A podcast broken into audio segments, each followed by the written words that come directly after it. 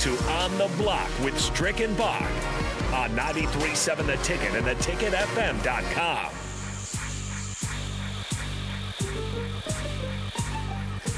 We're back on the block here on 93.7 The Ticket, and we are pleased to be joined on the Honda of Lincoln hotline by Steve Sipple of the Lincoln Journal Star, and of course of Early Break right here on 93.7 The Ticket in the mornings. If you uh, don't listen, you, you should. Uh, Sip, how you doing today?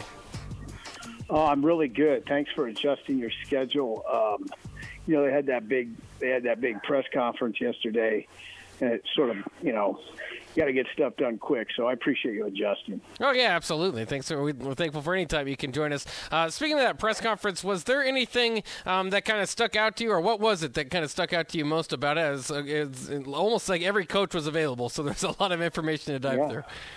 Yeah, uh, yeah, I saw you there, Bach. By the way, Yeah. um, that stuck out. Um, I saw you. I saw you contemplating coaches' answers. Um, uh, what stuck out? A couple things. I thought it was. Oh, I thought it was interesting what Frost said about how, with Whipple running the offense, he, you know, he could mosey over to the defense. You know, like you know anything that Scott says that sort of reveals that sort of change in his overall approach is interesting to me, and that was sort of that that was something that was sort of interesting. Um, and then I thought a lot of what a lot of what Mickey Joseph said was interesting, including, um, you know, Omar Manning being in the slot, right? Yeah. Um, that's interesting.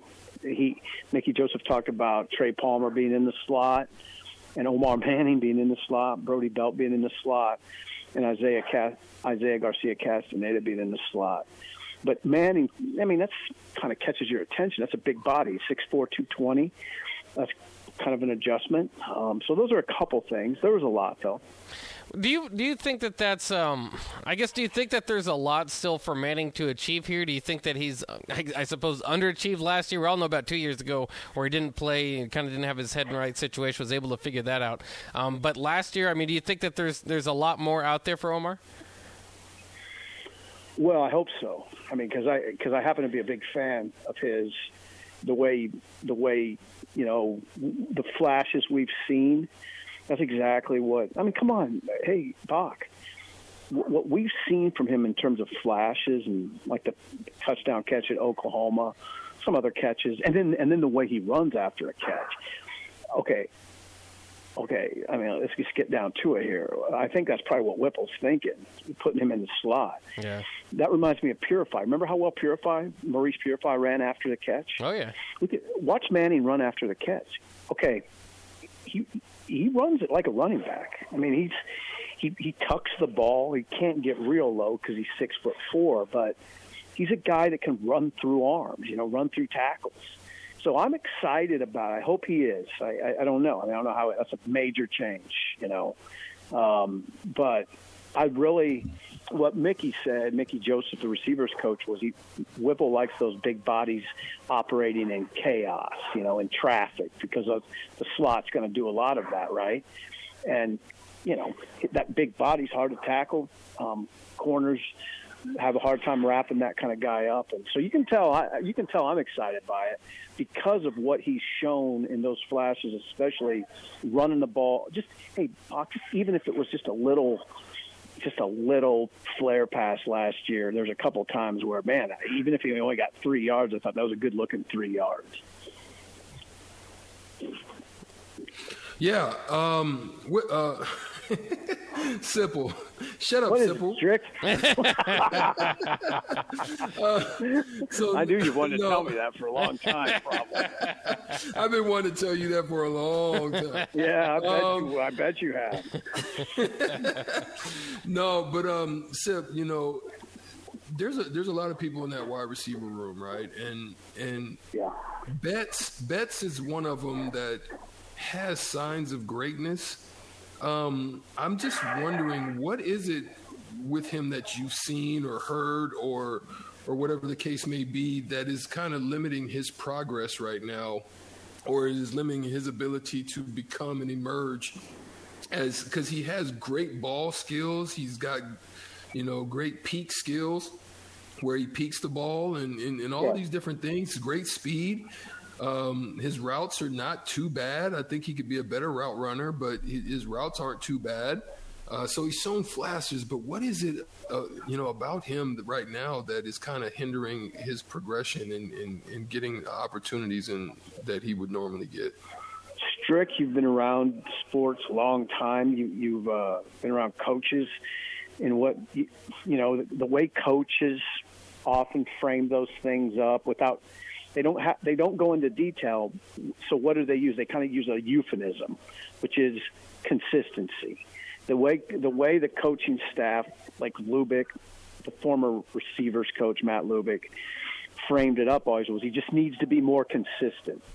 Now that can entail a lot, right? I mean that's that that's I mean that that, that could be that could be a whole range of issues that fall under that category. So I mean I just keep it at that. I think he's just got to be consistent in his daily approach and he mm. does have a ton of talent. I love him.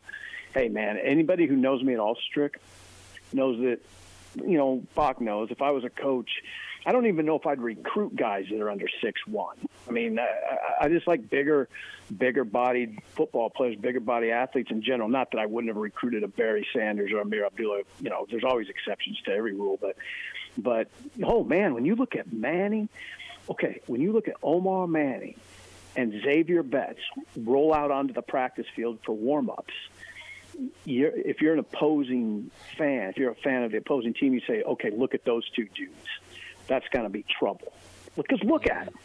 I mean, and they're bo- and they do both have talent. So I mean, you know, guys like me and Bach, Strick, not like you. I mean, you played in the NBA. You got you're you're an elite athlete, but guys like me and Bach look at that and go, man, think about if you had that, if you had that look, Xavier Betts and and Omar Manning. They're the two of two of the best looking guys on the team, and they're very athletic. So what do you what are we talking about here? Just just maximize. If Xavier Betts maximizes, you know what you know what Xavier Betts is going to do? He's going to play in the NFL. If he maximizes his talent, that's an NFL player. I mean, that's there's no doubt about that. There's no doubt No about doubt. that. No doubt. Um, we're talking with Steve Sipple from the Journal Star, the Lincoln Journal Star. Uh, Sip, um, one other question. I'm this is this is one thing that I'm hoping for. I mean, I don't know. You could probably tell me better than any who this particular guy could be. But I am hoping for, and I know this is hard because JoJo Domann was a was a tremendous athlete. But even even better than that is what I'm looking for is a Terrell Farley type, without the off the off the field stuff. Um, I'm looking for that type of guy. Is there anyone in that room, in the backers corps, in the safeties corps, a big safety, um, somebody that's there in the nickel uh, that they're looking to maybe do some transitions that maybe fits or potentially fits the mold of uh, an emerging type of player like Terrell Farley was? Because if there's that guy in there, I think the the black shirts could be tremendous. Yeah, you need a game changer like Terrell Farley, and that's, those are hard to come by. Javin Wright, you, you remember Toby Wright? You're probably familiar with Toby. Um, his son Javin um, is, if you saw him, you, you know you'd understand what I'm saying. He's I don't know, he's probably six four, two twenty, and he's that he's that type of body. Now, is he that type of player? I'm not going to do that. I don't. I mean, come on. I don't. I'm not into that business. Um, do they have that kind of guy? That's that's a guy I'd think of. I mean, I wonder about Isaac Gifford. I not wonder in a bad way, wonder in a good way. I mean, Isaac Gifford earned playing time as a true freshman, and and they put him in some pretty tough spots as a true freshman. I wonder how how how far he could go in this conversation. He doesn't have the he doesn't have the sort of eye popping body structure that a Javin Wright has, but he's I don't know. I mean, there's a reason they're playing him as a true freshman. Those are two guys that that are at that nickel spot right now. Um, oh yeah, I mean, there's a, there's a few other guys. I mean, I don't know if it, if this guy would fit the nickel, but, but man, Deshaun Singleton has has has captured attention al- already. I've watched Deshaun Singleton, who's a JUCO transfer, only only, only a sophomore. Um, but man, now listen, if you see him, you understand. He's that's mm-hmm. a big that's a big safety now. That's a big safety. Six three, um, 200, 210, and run and can run. So mm. yeah, there's a there's a few guys now. These are all guys that are pretty unproven. So you don't want to go too far with the conversation. Right, but right. yeah, there's a few guys like that. Do you think that Nebraska on the black shirt side, the defensive side, has to replace JoJo Domann and and the Damion Daniels types, you know, the special body types with those type of guys, or do you think that they can make up for it? Um, you know, maybe if you don't have those special body types, but with in kind of a group effort. Could be a group effort, Bach. I mean, it's hard. It's hard to find. JoJo's unique. I mean, he's a unique player. That's how I always described him. It's just hard to find guys that can move into the box, move inside, and be physical enough to deal with inside running game. Big, big, Big Ten running backs. Um, and then also go, literally go out and cover an Ohio State slot receiver. Okay, uh, come on. I mean, that's that's hard. That's hard to do. And if you, if I always tell people like, if I'm sitting right now in Home Depot, if if Home De- if JoJo Domann walked through the aisle at Home Depot and you say that's a Nebraska football player, you'd probably say inside linebacker, right? No, no, he's a nickel. You'd say, wow, really? That that big body, that big thick body's a nickel. Well, that's that's why he's going to get drafted. You know, there's just, he can stay on the he can stay on the field. All, all the downs, cover, you know, cover fast guys, not just tight end. He can cover fast guys, and and move, you can move him into the box.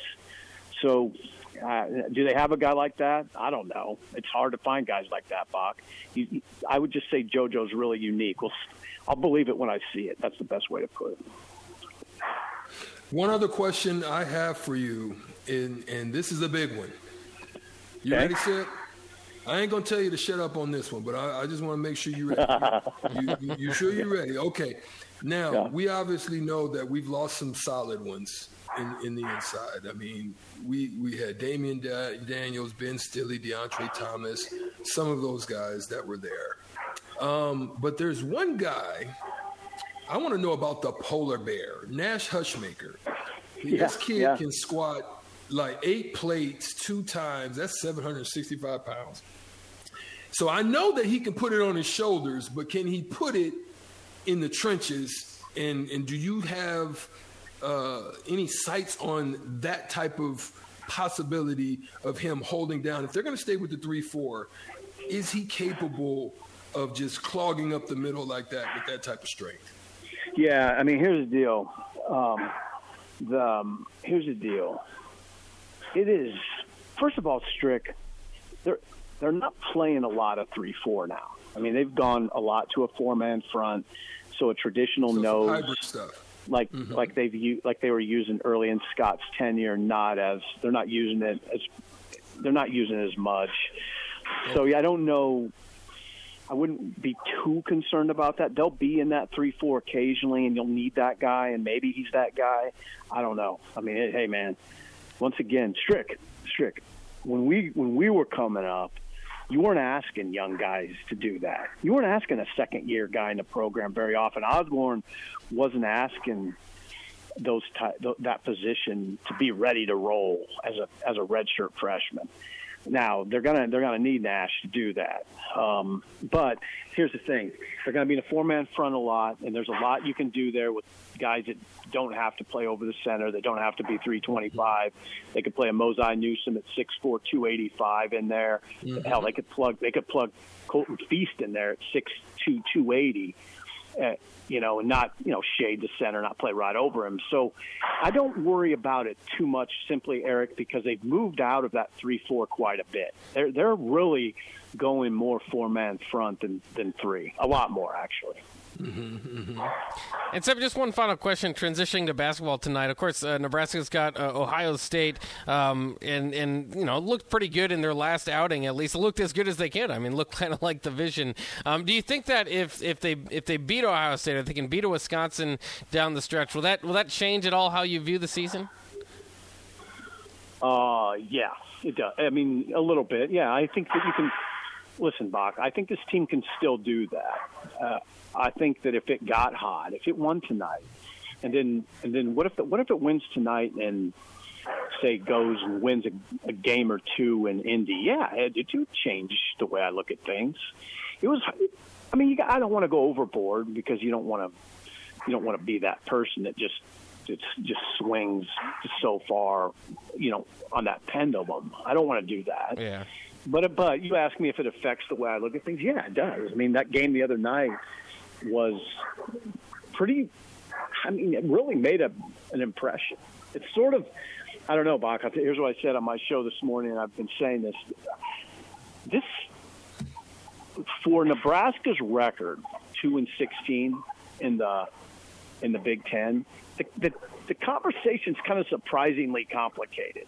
Like it's this team is sort of strange to me. I mean, they look so good, and, and I really, I really think a lot at times of Verge, and Verge can do things that are really, really eye popping.